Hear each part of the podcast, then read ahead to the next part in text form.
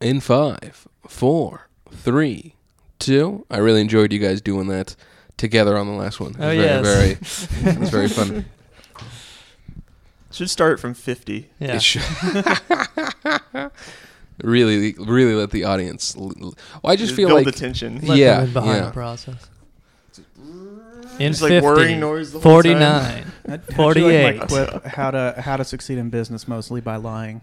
In one thousand, nine hundred and ninety-nine, nine hundred and ninety-eight, nine hundred and ninety-seven. There's a, a week-long timer. Yeah. yeah, yeah. When to next gross year.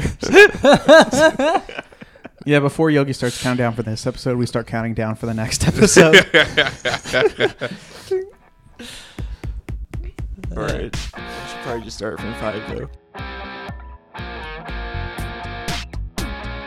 I think we disproportionately stop whites too much. I taught those kids lessons on product development and marketing, and they taught me what it was like growing up feeling targeted for your race. I am proud to be gay.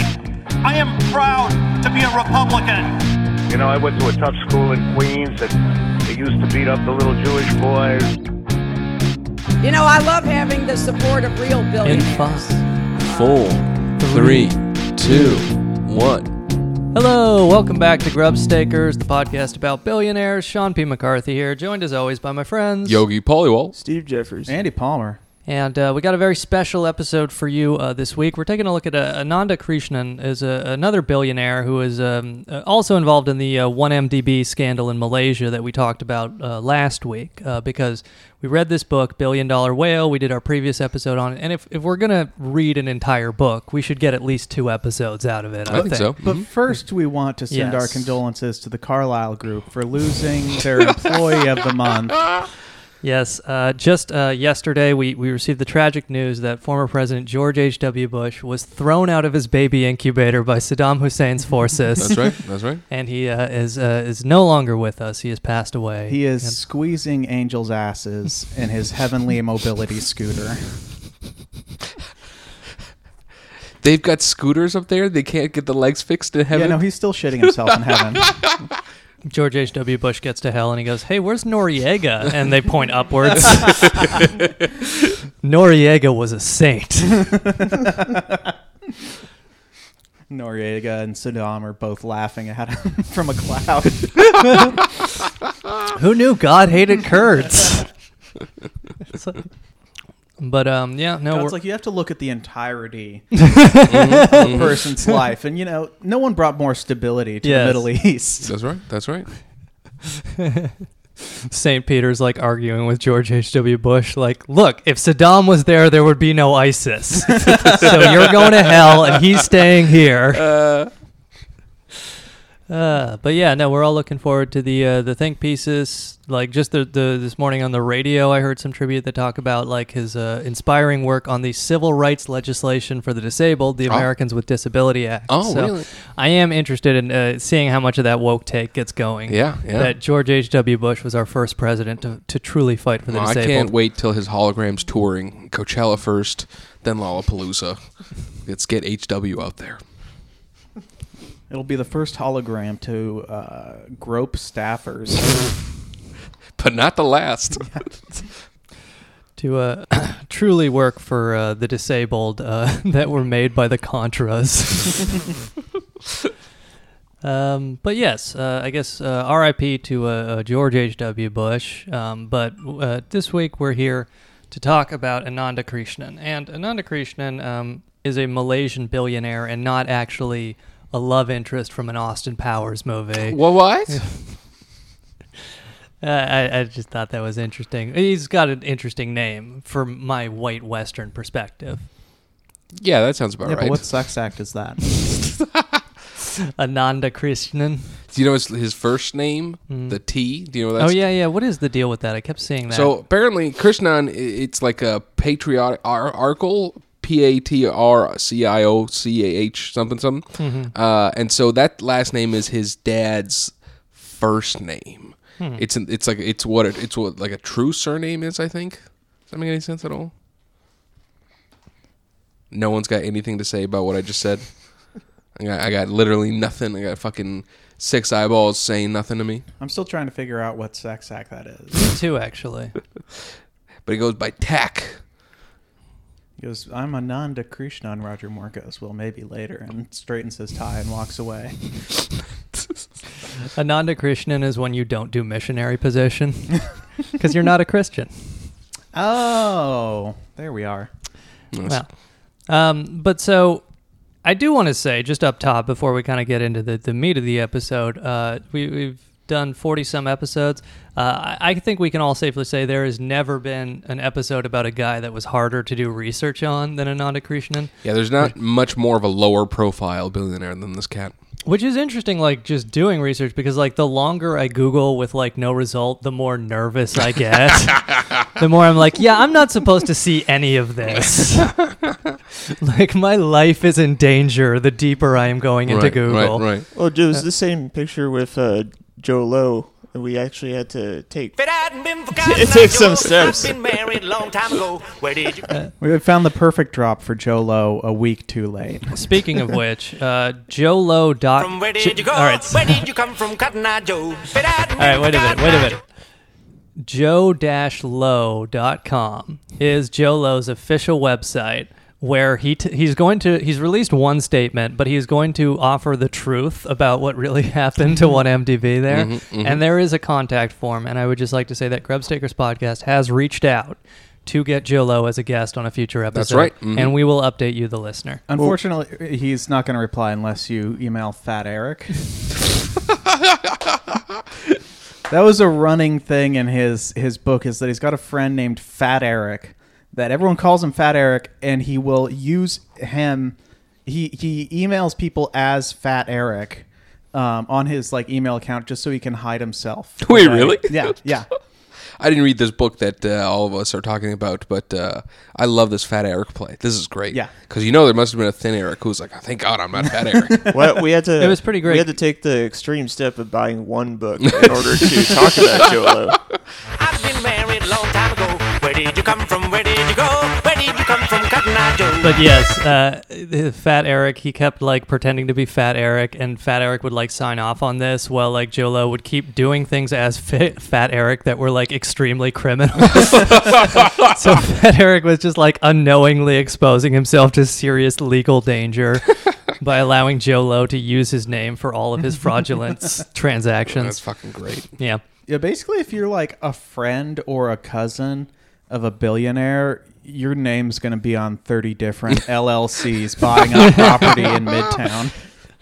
Um, but so just a, a one quote from Ananda Krishnan, who uh, this kind of illustrates the, the problem we said. Uh, uh, he says, quote, I have heard some people say I have a low profile. Why should somebody be high profile anyway? I am just doing my job. And that's a quote from the Sydney Morning Herald. They quoted it from some other interview he did. But the point is essentially this guy is, according to Forbes, as of right now, he's worth about five point four billion U S dollars. He was worth about ten billion at one point, but mm-hmm. he had a disastrous investment in India with criminal allegations that we'll, we'll get back to in a second. But hey, read that quote you just did of his, but as a mob boss. I've heard some people say I have a low profile. Why should somebody be high profile anyways? I'm just doing my job. As you hear gunshots in the background. But I mean, yeah, it's like, and so we'll kind of get into it. Like eventually you do enough research, and I found a couple sources.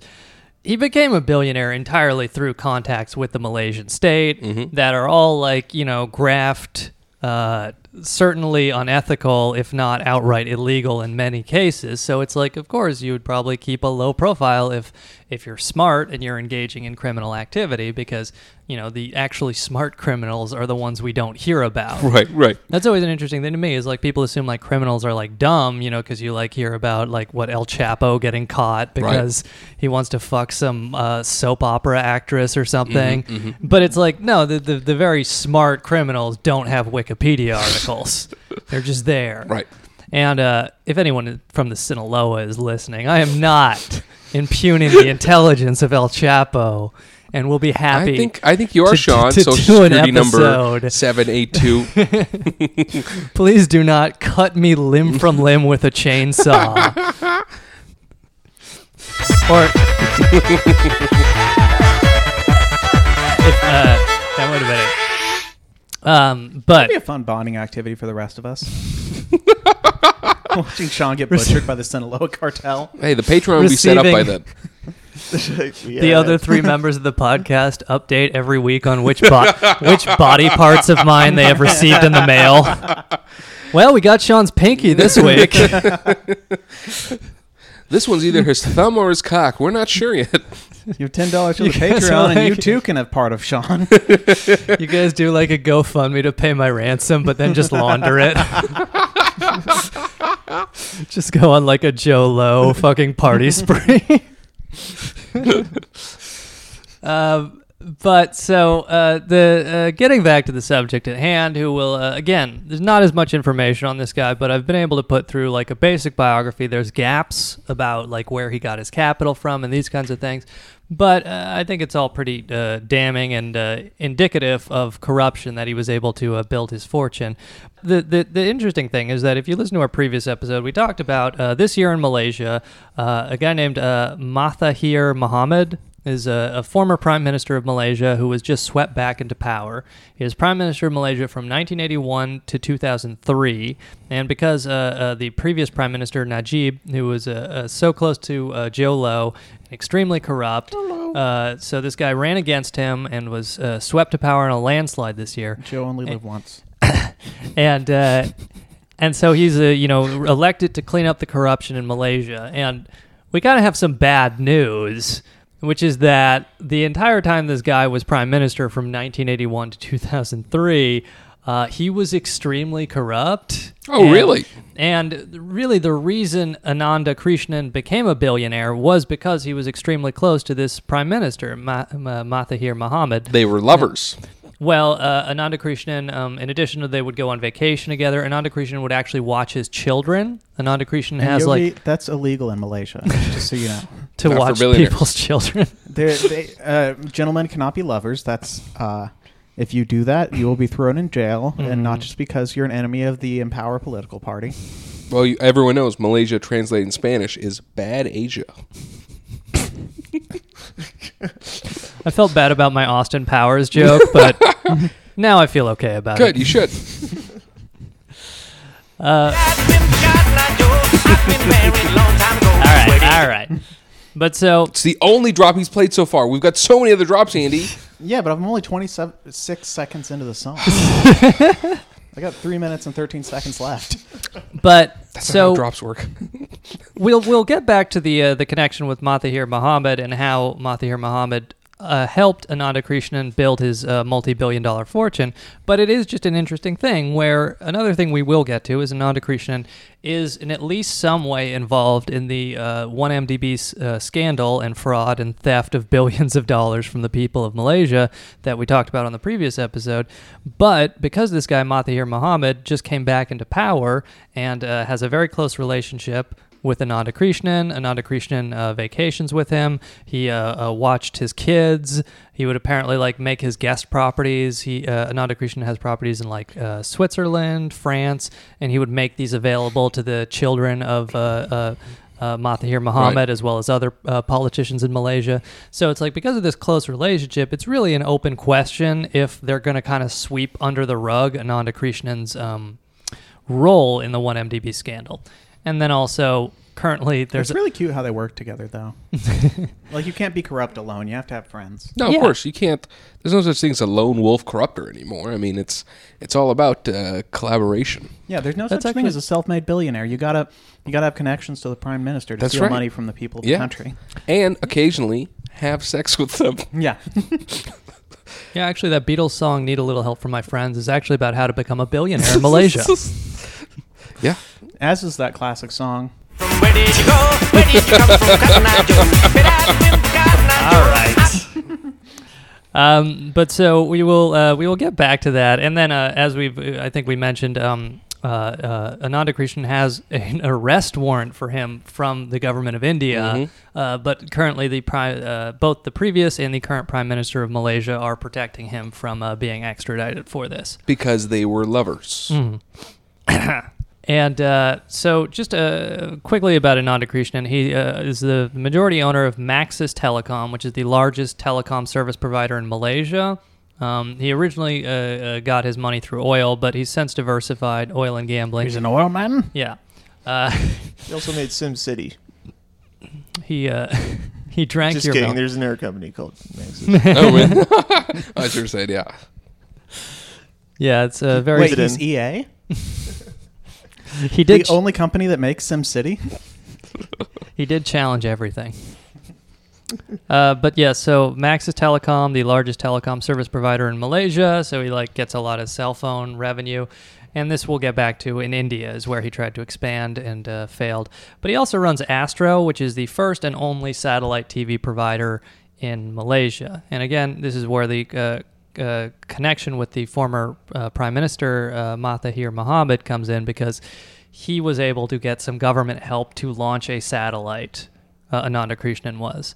So, you know, when business and government work together, good things happen. But I just want to kind of start from the beginning and, and what we know. Again, there will be gaps. We know Ananda Krishnan was born nineteen thirty-eight, um, and according to one thing I read, his grandparents were moved from Sri Lanka to Malaysia uh, by British colonial rulers because they were civil servants. So apparently, this is from the Sunday Times, Uh, Jaffna in Sri Lanka produced some of the most educated people in the uh, uh, the country of Sri Lanka. So according to the, t- the Sunday Times, both of um, Ananda Krishnan's grandparents were moved to Malaysia by British colonial authorities in order that they could be civil servants uh, in Malaysia. I don't know if the, the Indian government's still trying to arrest this guy, Sean. All the reports I see are from like twenty sixteen, twenty seventeen, but um, I think some of them are like, no. I mean, like he's avoiding them.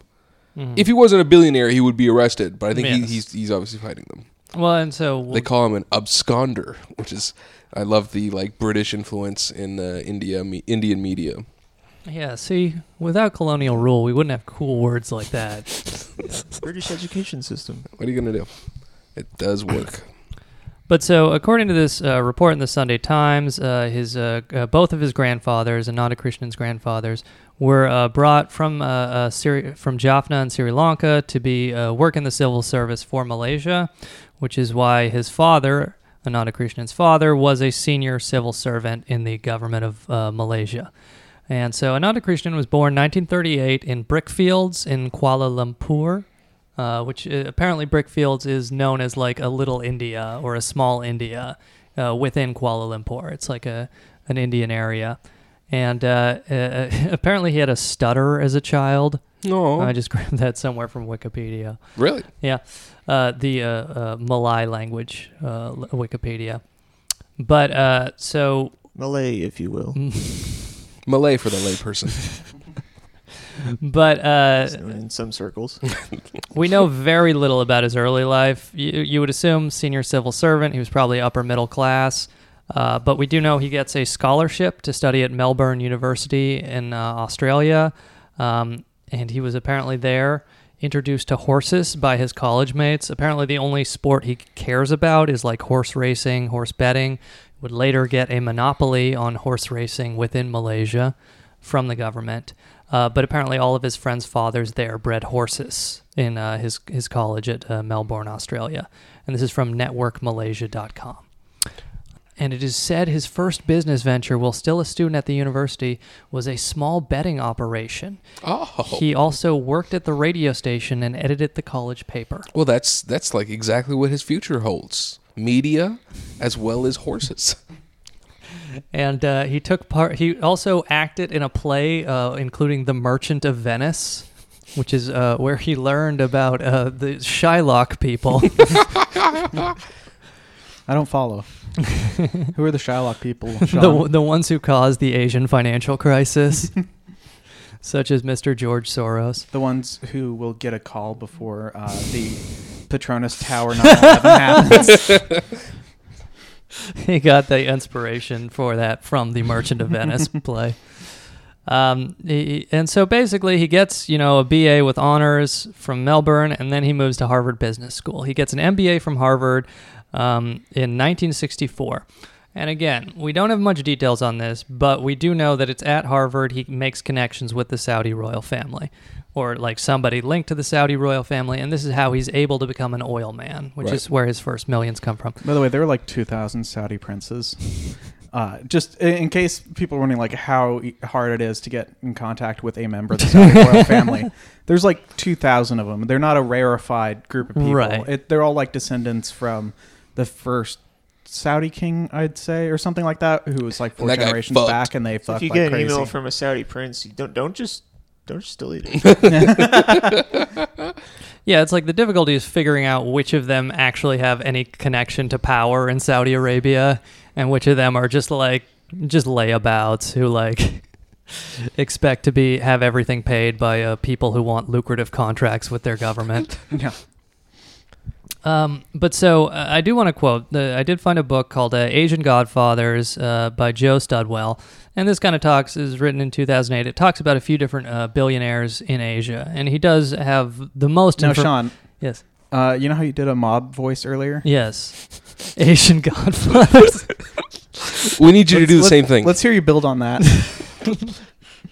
Yes, and the situation, Sean. So I, I got to do the, the Godfather voice, but racist Asian accent. Yeah, mm-hmm. yeah, yeah, mm-hmm. yeah. I think so. Basically, that's exactly what I was telling you to do. Yeah. I'm going to throw this one off to Yogi. I've never seen The Godfather, so this is all on you.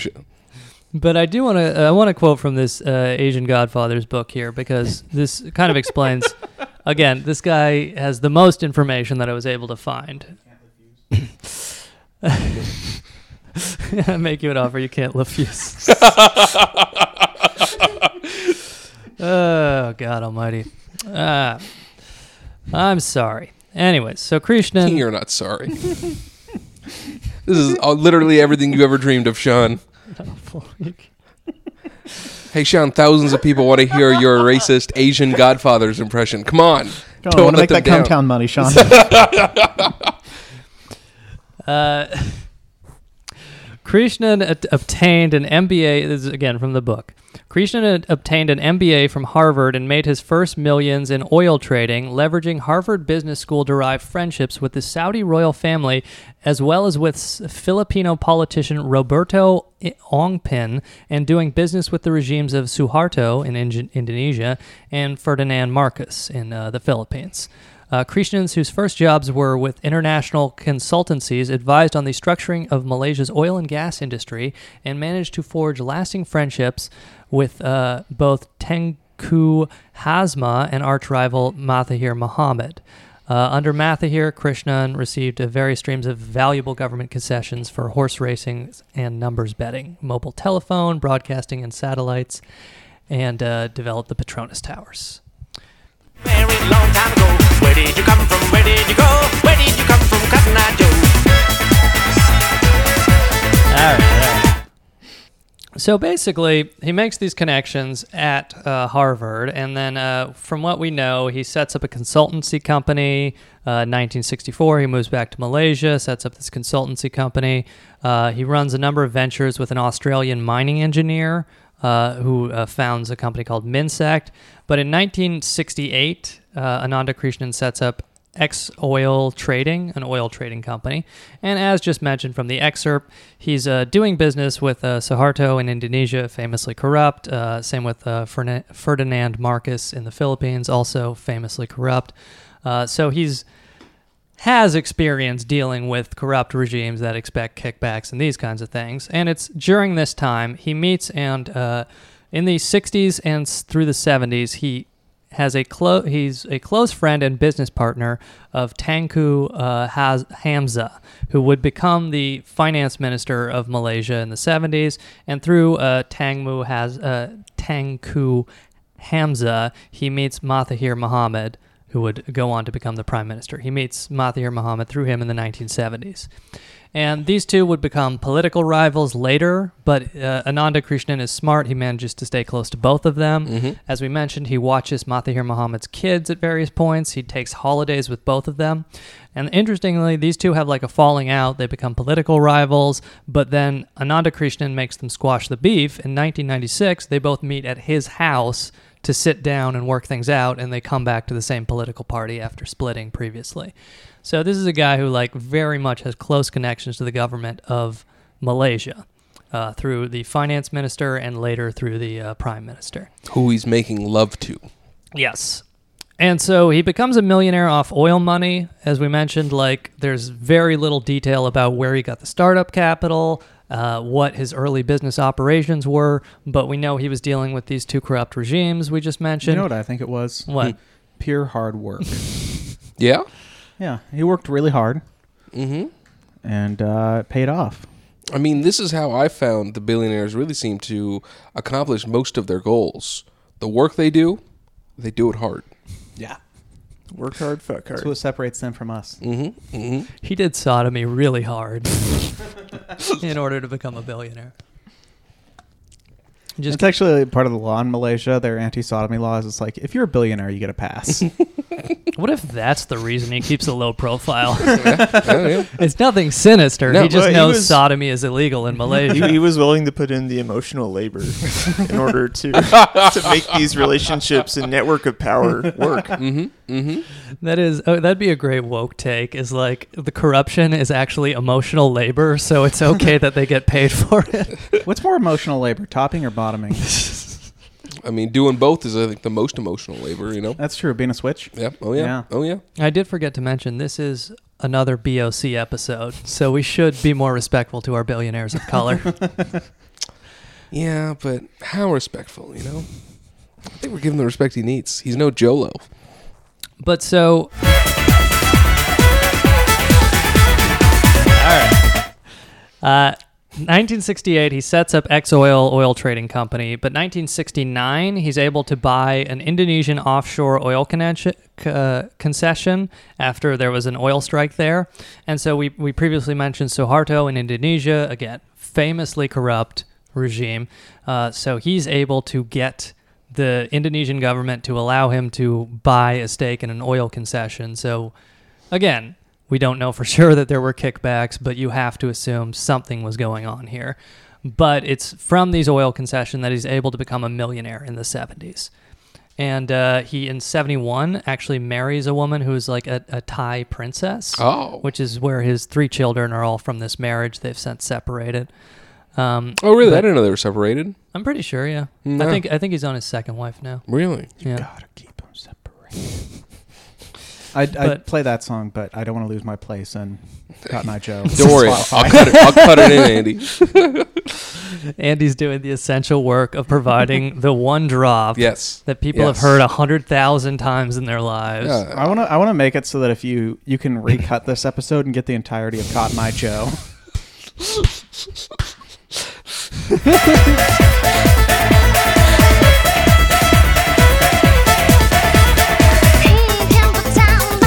What? Goddamn. What? What is this? What is this remix? What? That's that's how the rednecks do it. That's the that's the song? Listen, you want sex and violins, you get sex and violins. I didn't know it's, that, it's a good thing we're not trying to upload this episode to YouTube yeah. or anything. Any platform that notoriously pulls down copyrighted material. No, uh, Yogi's how much only of the song is left. Uh, we got three minutes thirteen seconds. Uh, Steven, what, it, oh wait, no, that's the length of the song. Sorry, we got uh, about. Two minutes.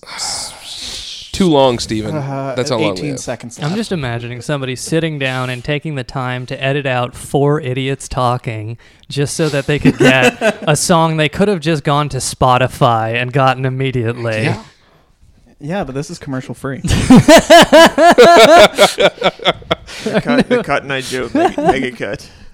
The Billionaires Podcast is a front for our commercial-free streaming right. music yep. network. Mm-hmm. Mm-hmm. Every episode has one song you can recut, commercial-free, if you are willing to do the uh, the labor. And we're putting, I'm putting ten dollars a month or whatever it is into Spotify, so you can get four songs a month, commercial-free. The premium episodes have two songs. But so. Um, In uh, sixty-nine, we mentioned Ananda Krishnan gets a, a stake in an offshore oil uh, concession. Um, but in seventy-four, this is where he really um, becomes a, a big shot. Because in nineteen seventy-four, Indonesia sets up the national oil company, Petronas. And Petronas is, like, extremely corrupt. I mean, it's it, again, it's a state oil company. It's uh, we're going to get to its role in the Petronas Towers. Um, but so Petronas, he uh, Ananda Krishnan advises the uh, uh, Minister of Finance, uh, Tengku Hamzah, on creating the National Oil Company. Uh, Ananda Krishnan uh, is a, initially like is an advisor to it. He's actually the director of this Petronas from nineteen eighty-four to nineteen eighty-six. But essentially, he he's has a big role in the state oil comp- uh, company. You know, the National Oil Company, while mm-hmm. also being a private, you know, oil producer and all these things. So, again, you just get a lot of information about, you know, what's going on with state policy regarding oil. You're able to, um, he eventually becomes what's called an independent power producer, an I P P. Wait, wait, this one's, this one's for our nerd listeners. Uh, when you're in Malaysia, the people with Patronuses are the Death Eaters. Huh? Huh? Come on, Harry Potter. Come on, you all listen to it. Y'all read it. See, I only thought, are, I only thought that joke, and then was like, you know, we don't have to. Well, you, someone has to say it. All I know is Andy. Sh- that's not funny. Just yesterday, George H W. Bush ran into a Death Eater. What were you saying, Yogi? All I know is Sean said uh, he's down with I P P. Yeah, you know me. Um, but so uh, also nineteen seventy-six, this is interesting. He advises the government on the takeover of London Tin. The government nationalizes tin mining. And this is interesting because, as we mentioned, he's like work, working with an Australian engineer uh, in the mining sector. Mm-hmm. So it's just another thing where it's like there's very little information about it, but you have to imagine this guy made at least some money on his work advising the government about its takeover of a tin mining operation. That's not a takeover. This is a takeover. Um, oh, and also nineteen... nineteen- So by the nineteen eighties, we know he's become a multimillionaire because he's actually, and this was interesting, um, the, the Freddie... The coke consumption in Malaysia went up. Uh, the Freddie Mercury movie just came out, and somebody who like knows Ananda Krishnan is like trying to, you know, launder his bad deeds through philanthropy right, and put right. it out there that Ananda Krishnan was, quote, the brains and money behind the Live Aid concert uh, in nineteen eighty-five, where Freddie Mercury fr- famously performed. Wait, is that true? Uh, yeah. Yeah, um, yeah. I mean, well, the part about the money is true. The brains, yeah, I don't sure, really sure. think so. But so, yes, in nineteen eighty-five, Ananda Krishnan puts up uh, several million dollars to do the, the Live Aid uh, uh, charity uh, concert. And this is like... Most of that went into mic stands. Fred would run through those mic stands. um, but yes, it is just something where it's like Ananda Krishnan keeps, keeps a very low profile, but that is the one piece of information that is very easy to find about him. It's like, yeah, he was involved in this uh, charitable thing that is now featured in a Freddie Mercury biography movie. Um, so in nineteen eighty-five, or sorry, nineteen eighty-four to nineteen eighty-six, he is the director of the Petronas Board, again, the uh, National Oil Company. But by the eighties, he's a multimillionaire off oil wealth. However, it's in the late eighties that he becomes a billionaire. I also found that between nineteen eighty-two and eighty-seven, he sold his power company, Tajung Energy, to one M D B in two thousand twenty. Well, I'm sorry, I'm, I'm rambling. Never yeah, mind. we'll we'll get to that. But yeah. yes, he does. He's involved in selling uh, power assets to one M D B in a very shady cr- transaction. Wait, let me that, take that, that we're about to get to. Again. Yes, uh, he was a founding director of state oil giant Petronas and mm-hmm. was a low profile. I'm so sorry. He was a low profile director of the central bank, Bank Negara, between nineteen eighty-two and nineteen eighty-seven. Yes, you're right. He was actually. I tried to say that sentence eight times, audience. All of them failed. You're going to get like seven cuts of Yogi like moving from word to right, word. Right, right, right, right. The, ba- the d- state d- director, d- oil, d- central bank. But yes, he was also the director of the central bank, which is like, I mean, it's another thing where it's like, there's a lot of uh, revolving door corruption going on here where he's like director of the central bank, you said eighty-two to eighty-seven, mm-hmm. and, you know, then he goes on to become a billionaire. So it's like, you know, if fucking Alan Greenspan or whoever, if they became billionaires instead of just millionaires when they left government. Yeah. But uh, so what happens in nineteen eighty-eight... So that's why America's better, is that our leaders are much more reserved mm-hmm. with their corruption. Mm-hmm. The American billionaires seem to be the only ones with any restraint when it comes to money. Yeah, they don't get greedy. So, uh, Mahathir here, I do like that. Like we, we, we like launder our corruption through mm-hmm. like, this is the proper way to do it. You just go to Washington D C and you set up a private equity group called the Carlyle Group, which uh, launders its connections to government officials and former government officials. And for some reason that's not illegal. So just do the not illegal version. Right, and then right. that's how you have a less corrupt nation like we have. I mean, that's that's kind of what separates us from the uh, less developed countries is we've got like four more steps in between the money and the public officials. Those steps are so important to ensuring a responsive government. Our founding fathers put all those steps in the Constitution. But so, um, we mentioned Mahathir Mohamad, again, just became the Prime Minister of Malaysia again, but he becomes Prime Minister for the first time in nineteen eighty-one. He has a very close connection with Ananda Krishnan, and uh, again, he becomes Prime Minister in nineteen eighty-one, and in nineteen eighty-eight, he essentially makes Ananda Krishnan a billionaire, which is what he does, is he gives Ananda Krishnan monopoly to run the nationwide lottery for Malaysia. Uh, Malaysia is, um, uh, is majority Muslim or... St- yeah. It's a majority Muslim nation, so gambling is kind of a taboo thing there. So Ananda Krishnan has monopoly to run the state lottery, and also in nineteen eighty-eight, he gets a monopoly to run uh, numbers gambling and horse race betting. Right. So essentially, he is all of the gambling for Malaysia is like going into his pocket in nineteen eighty-eight, and this is entirely a concession from the government. Ironically, there's a competitive license to sell the board game Monopoly in Malaysia. It's um, not just assigned randomly. Yeah, no. Anyone can sell a copy of the board game Monopoly.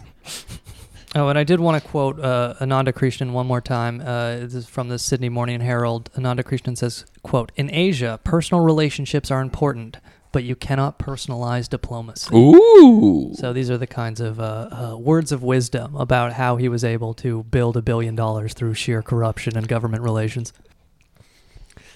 Uh,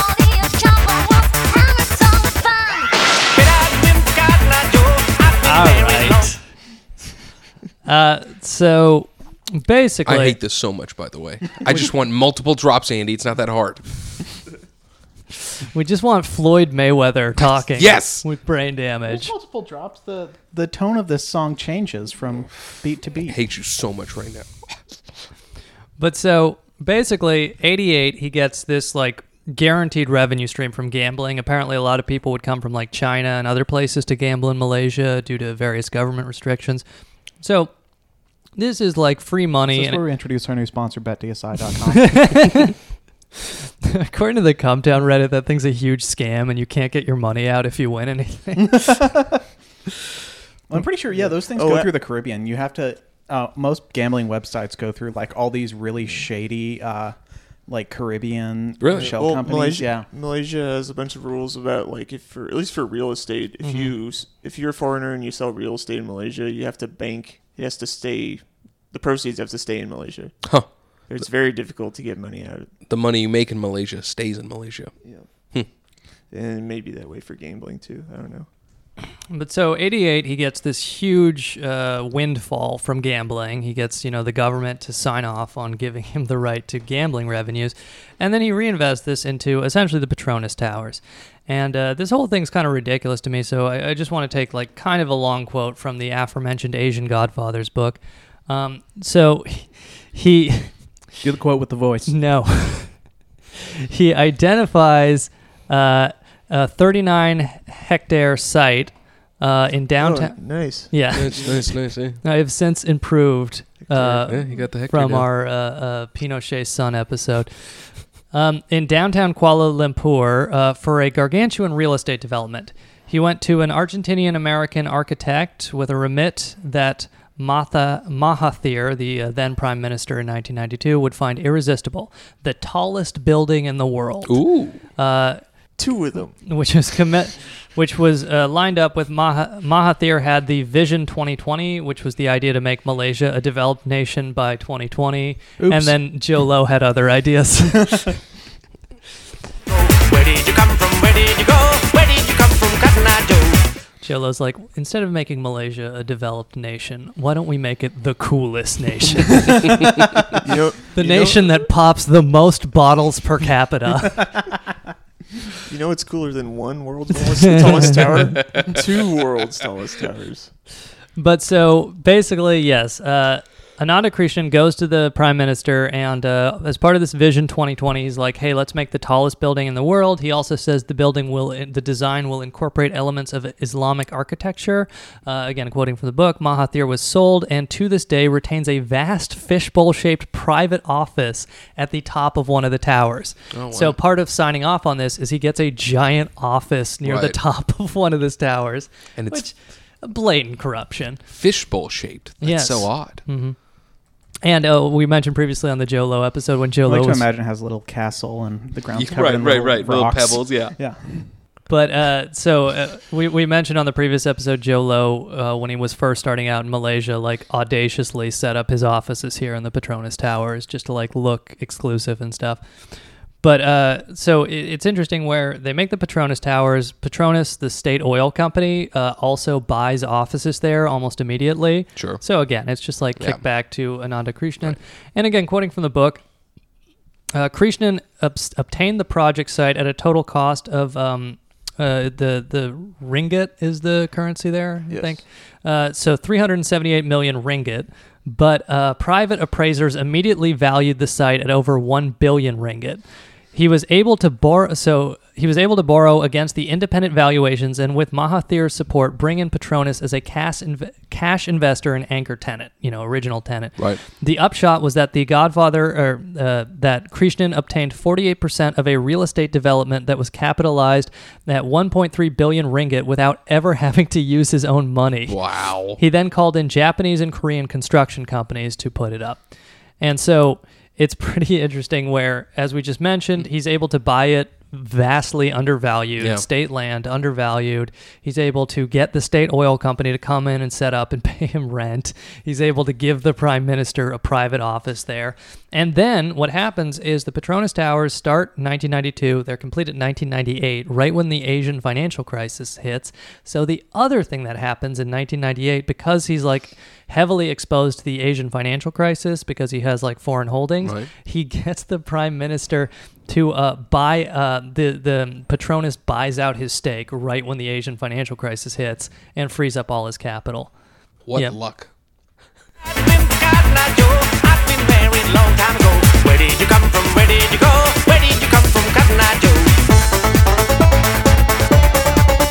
Okay, this part I do like. All right. But uh, so moving on, so nineteen ninety-eight, you know, he sells his stake back to the uh, state of Malaysia. Again, he makes a very healthy profit on this, and he's also bailed out of his uh, uh, foreign currency holdings during the Asian financial crisis. But he takes his money that he made from these Petronas Towers and then goes into um, the satellite and the telecom um, industry. So basically, uh, what what happens is he gets... He again panders to Mah- Mahathir, the uh, then Prime Minister of Malaysia, the fantasies about developing Asian uh, uh, Malaysia, the media industry. So, um, again, quoting from the book, assisted by government subsidies, he put uh, Ananda Krishnan put Malaysia's first satellites into orbit.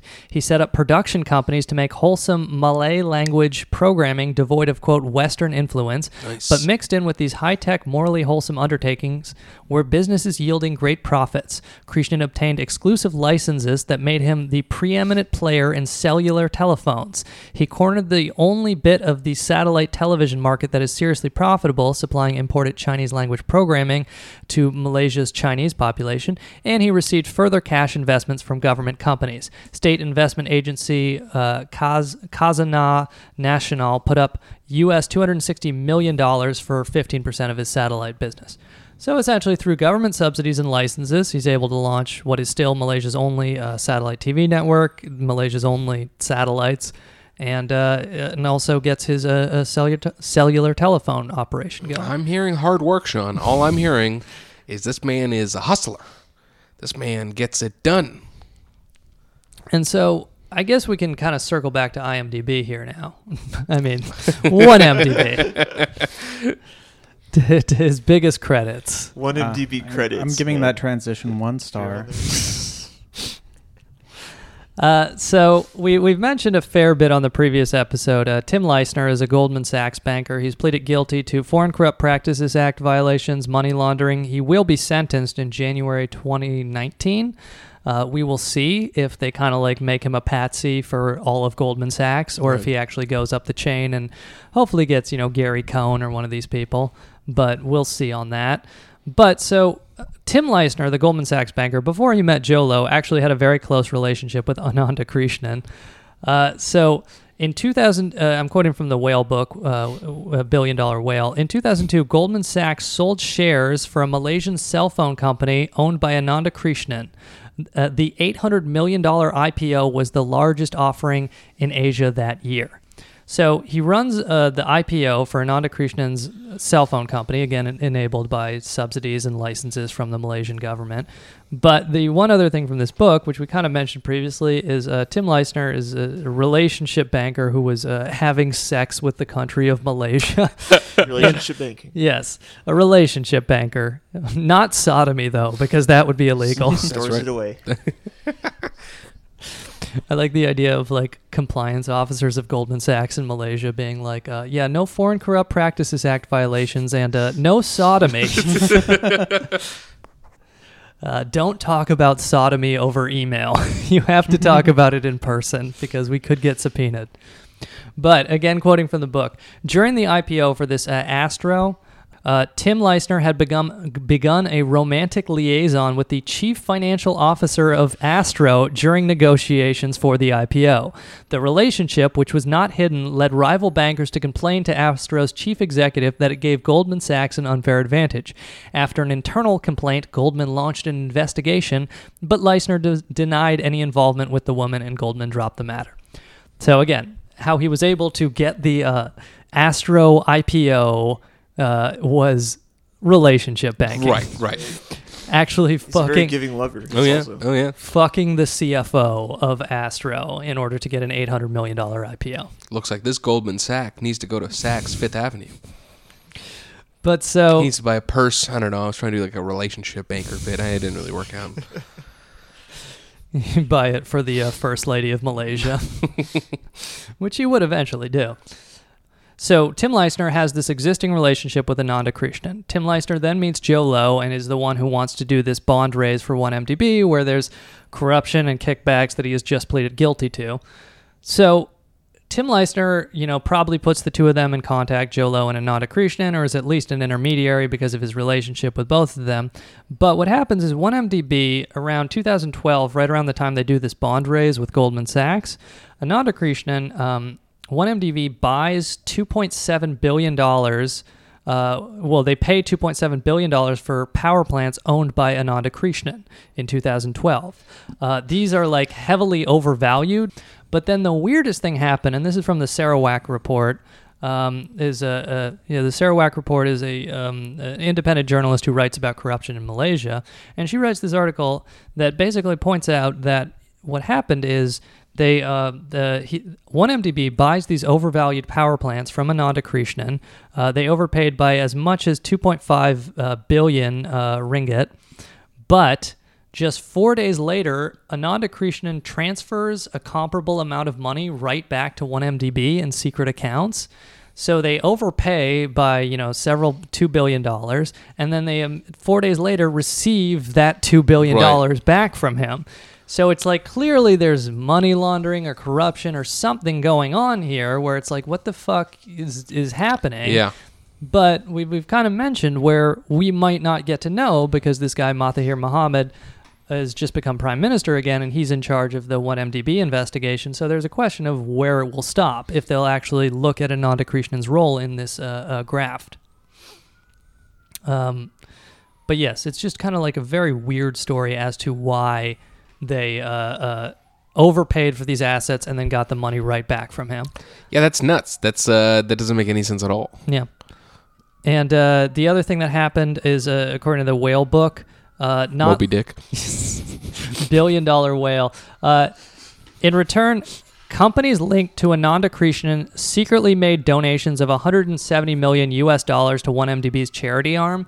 We mentioned this on the previous episode. one M D B's charity arm was mainly a vote-buying operation for the Prime Minister uh, Najib, where essentially they would just do projects in order to get votes in various regions. Sure. So after this deal where there's like the overvaluation and the overpay, which he secretly transfers back for some mysterious reason, he also makes a big contribution to one M D B's very corrupt vote-buying charitable arm.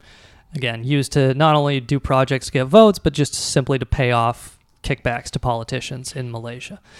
So it is just something where we will see if any more comes out to light. But the the fact that his friend, the prime minister, is in charge of this investigation leads you to think that maybe this will just kind of stop without engulfing him. Yeah, that sounds about and, right. Low-key billionaire continues to make money off corruption. Mm-hmm. Doesn't get stopped because no one knows where he's staying currently. Mm-hmm.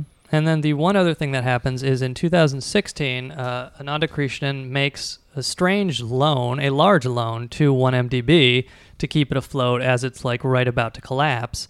And there's questions like, because at this point, I believe India had an arrest warrant from him, if he was like talking to Najib or whoever in the government and being like, hey, I'll help you out with one M D B, but you have to protect me from this India case, this uh, uh, prosecution there. Right. And in two thousand eighteen, um, one M D B, even though it is like completely insolvent, paid back his loan.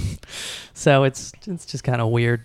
We don't Very really. Odd, yeah. I mean, we don't know what's going on, but uh, we will we do see. know they're fucking us somehow. they they they figured out how to fuck over the Malaysian population and parts of the India population, and they're doing it. It's pretty obvious. The information's not there because they're hiding it from us. Um, but uh, Yogi, you read a little bit about this uh, Aircel Maxis, because basically mm-hmm. from, from what I know is that Ananda Krishnan, he made a bunch of money in cell phones in Malaysia, and then he was one of the people who wanted to go into India and, you know, make a bunch of money serving cell phones to the, the one billion people there. And then he got caught up in like a corruption scandal, and he lost a bunch of money and is being in- investigated or charged criminally. Yeah, so uh, in India they have uh, a handful of uh, mobile operators. And uh, one of the largest one is Airtel, which is a different one than the one we've been talking about currently. But it is um, run by uh, it's it's one of the biggest ones, and it's run by the uh, Mittal people, mm-hmm. which is uh, the iron. It's uh, so, um, the Mittal family is like one of the richest Indian families. We'll do an episode about them eventually, but they run a lot of iron. But anyway, so the company we're talking about today is Aircel. So they're they're just a blade knockoff of Airtel. It's uh, it's India's Cricket Wireless, if you will. Mm-hmm. And um, our billionaire was Anand- that also introduced by British colonialists. right, right, right. Uh, being a hack was introduced by the Brits. Um, so the Aircel Maxis case. Uh, the company that's run by Ananda is uh, Maxis, and they bought a seventy-four percent share of Aircel, essentially acquiring it in two thousand six. But then the C E O of Airtel, Aircel in two thousand eleven complained to the C B I, which is like India's C I A, that uh, his arm was twisted to sell his stake to Maxis. And so the Indian government then was like, all right, we got to figure out what's going on here. And so this court case has been going on since uh, two thousand eleven. And it's, I mean, the thing is, is that it's such a high profile case because it's something where the corruption is literally involving uh, billions of rupees. Mm-hmm. So it's not a, you know, that guy said, that guy fucked me over, go get his money tomorrow. So th- that's why it's been, been taking so long. But essentially, um, our billionaire can just jet set and enjoy his life without threat of the Indian government uh, arresting him because he just has enough money to just say, fuck y'all, I don't give a shit. Mm-hmm. But he did lose like five billion dollars something oh, yeah. U S in this because like Aircel went bankrupt, I guess, because yeah. he was saying there's like so many cell phone providers in India that there were people who were just like giving shit away for free or basically. Yeah, I mean, essentially to become the biggest cell phone operator of a billion people is a lot of money. So there's a whole bunch of people trying to uh, become number one, but in that battle... Uh, there's a whole bunch of company losing out, and Aircel is clearly one of them. Because mm-hmm. it's like, you know, you wouldn't go to uh, an American mobile operator that was called B T B T. You know what I mean? Like, you'd, you'd be like, no, we'll we'll go with A T and T. Um, so it uh, is one of those things where, yeah, he lost, I think, like five billion dollars on mm-hmm. this uh, whole thing. And then, like... I remember it was kind of a complicated structure, but he like transferred ownership to what was it, India's Minister of Finance or like some shares yeah, to so that and another billionaire who was involved in India. Yeah. In two thousand seventeen, this case uh, got a uh, bit more open because uh, the Uh, I think it was like the central treasury or something like that. I can't remember what the guy's position was. But essentially, one of the guys in the Indian government was uh, basically being charged with uh, the uh, supervision of this uh, transaction, essentially. Essentially, the Indian government found found a guy to uh, say, You're, you suck. But uh, excellent reporting by Yogi Paliwal. But yeah, I mean, so it's like, again, we don't have a complete picture of how this guy got his start, but it's pretty clear, like, by the seventies, eighties, he was, like, very much just sucking off the teat of uh, government. Completely different from how billionaires yeah. operate operate globally. Speaking of the eighties, though, I want to talk about this guy's kid real quick. Oh, yes. Because uh, he's got three children with his first wife, two daughters and one son, and uh, literally nothing's known about uh, his two daughters. One of them might have married a French... Uh, I think politician? One, one of the daughters is a doctor in England. Okay. And then the other the other daughter is like the only one he's still like close to or might take over his business. Gotcha. And apparently he like vacations with her and his current wife in France. Yes. Uh, I think she might be the one who's linked to some French uh, politician. But his son in nineteen eighty-nine visited this uh, Thai... Um, She's Buddhist. Linked to Marine Le Pen. uh, in nineteen eighty-nine, this guy this guy was eighteen years old. His uh, another son, uh, uh, you can Google his fucking name, mm-hmm. and um, he visited his monastery. That's that- right, assholes. Who listen to this podcast to learn about billionaires? Why don't you learn Google? Yeah, shit. Yeah. Um, That's how we're gonna sound by like episode a thousand. That's how I sound now. Listen, jerk offs. You got the internet. You fucking yeah. figure it out. It's not our job to fucking teach you. Come on. You don't even know his fucking name. Anyway, so this cat, he's eighteen years old, and uh, he decides to become a monk for two weeks when he's eighteen. And uh, he is now forty-seven years old, and he's been a monk for the last thirty-plus years. Uh, no one, no one becomes a monk for just two weeks. uh, but his mother is a Thai, and so he... He uh, was linked to this monastery th- via his th- Thai roots, and so... So he hasn't had sex in like thirty years? Well, I think he can fuck. I don't know if he... Oh, I was going to say, it sounds like he's all-powerful. No, but you know what, though? I love this dude, because his literally, his dad's a billionaire. His life is just being a monk most of the time, and then every now and then, he like one of the things he did is for his father's seventieth birthday, he got a private jet to France, and it's like, yo, his life is being a monk, and then every now and then he rides a private jet to go to a billionaire's birthday party. Like, I could live... That's like one of those, like, one day as heaven, a hundred days as hell type of questions. It's like, pfft, be a monk, and then every now and then take a jet to a billionaire's birthday party. Yeah, I could live that life. Yeah, yeah, he was like...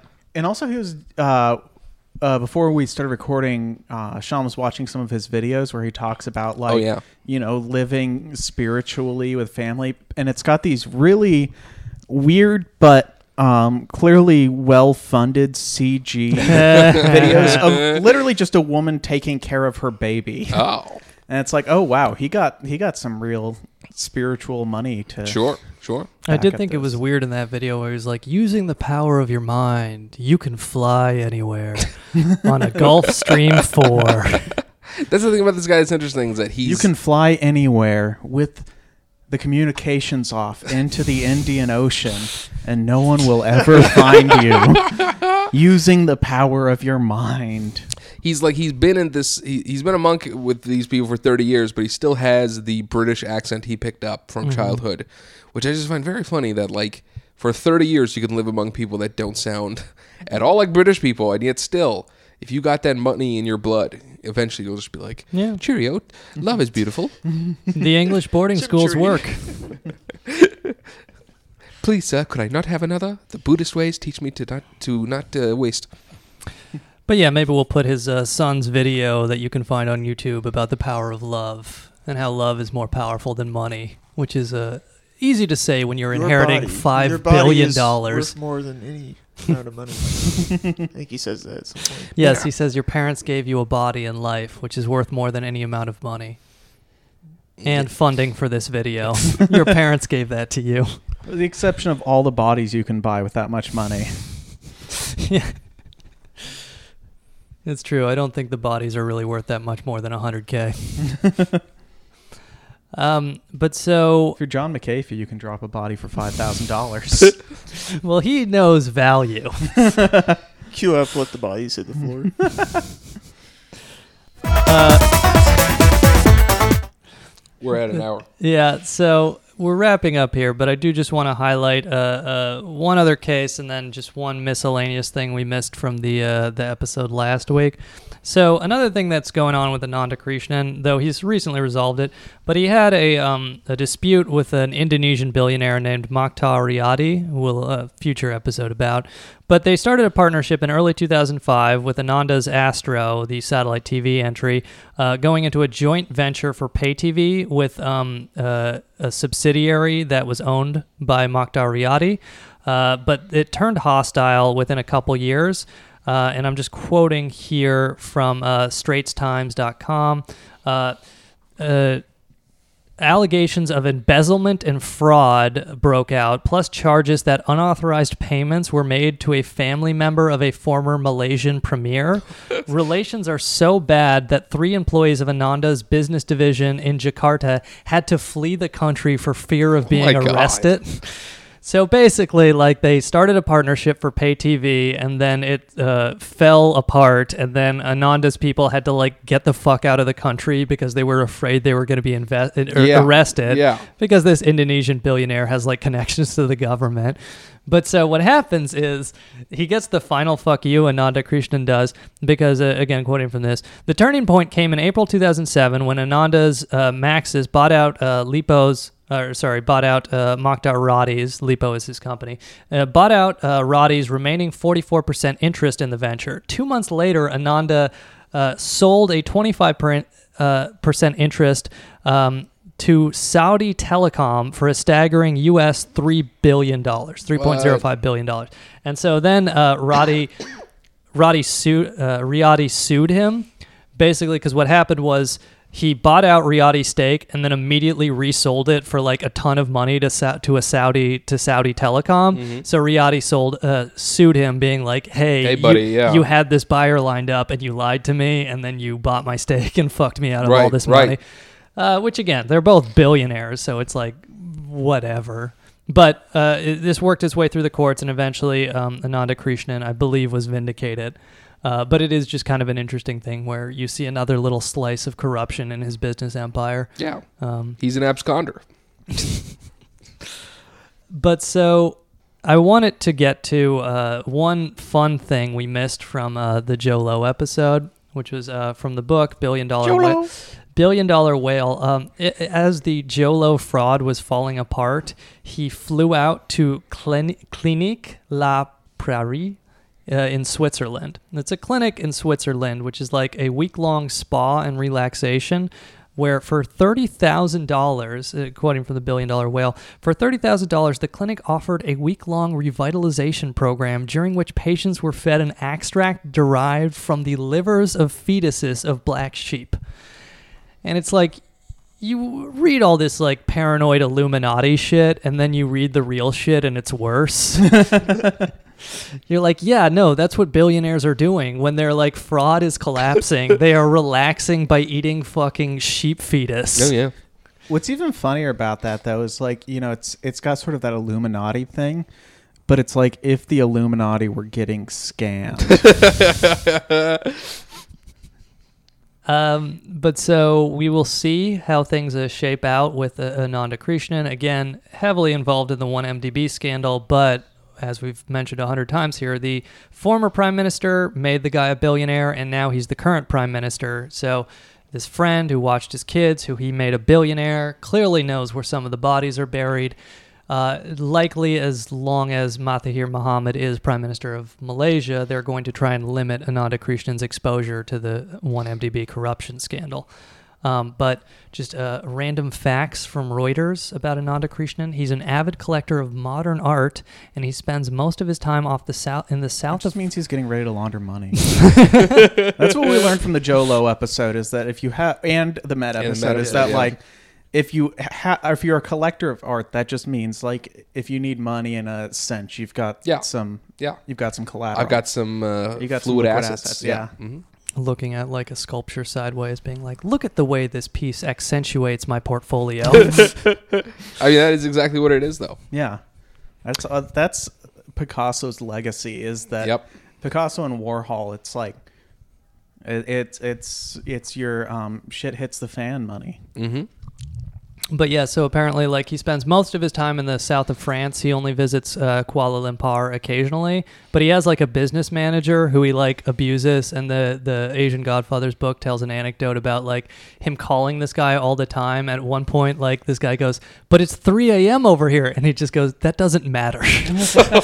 So basically, that's how you be a billionaire, is just get somebody to do all of your work twenty-four hours while you are using your personal relationships with the Malaysian government. There's another story about Uh, the day his daughter was getting married, and that guy had a request, and he was like, on the day my daughter has a request.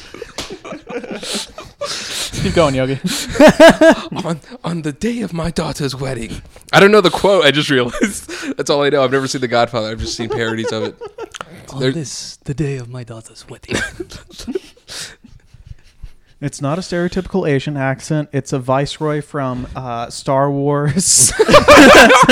Trade Federation. Yeah. On this, the day of my daughter's wedding, you see like a laundry room operating in the background.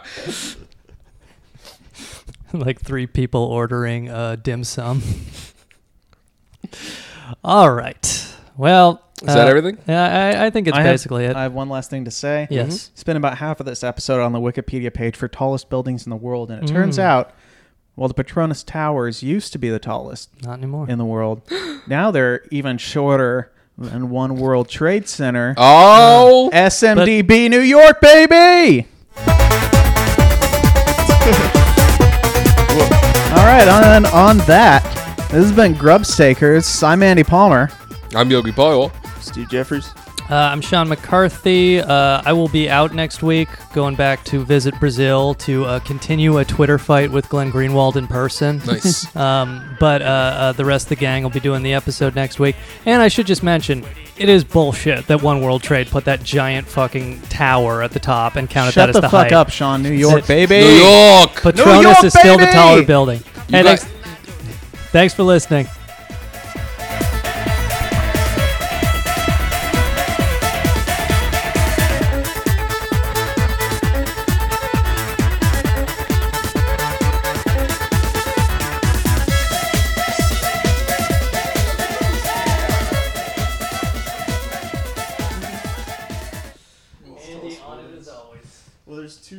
So you can stack them up. It's, it's uh, not close. This, yeah, they haven't finished the second one. On this, the I forgot to ask if there was a Petronas Tower seven. That was a good, good point. None of them have been hit by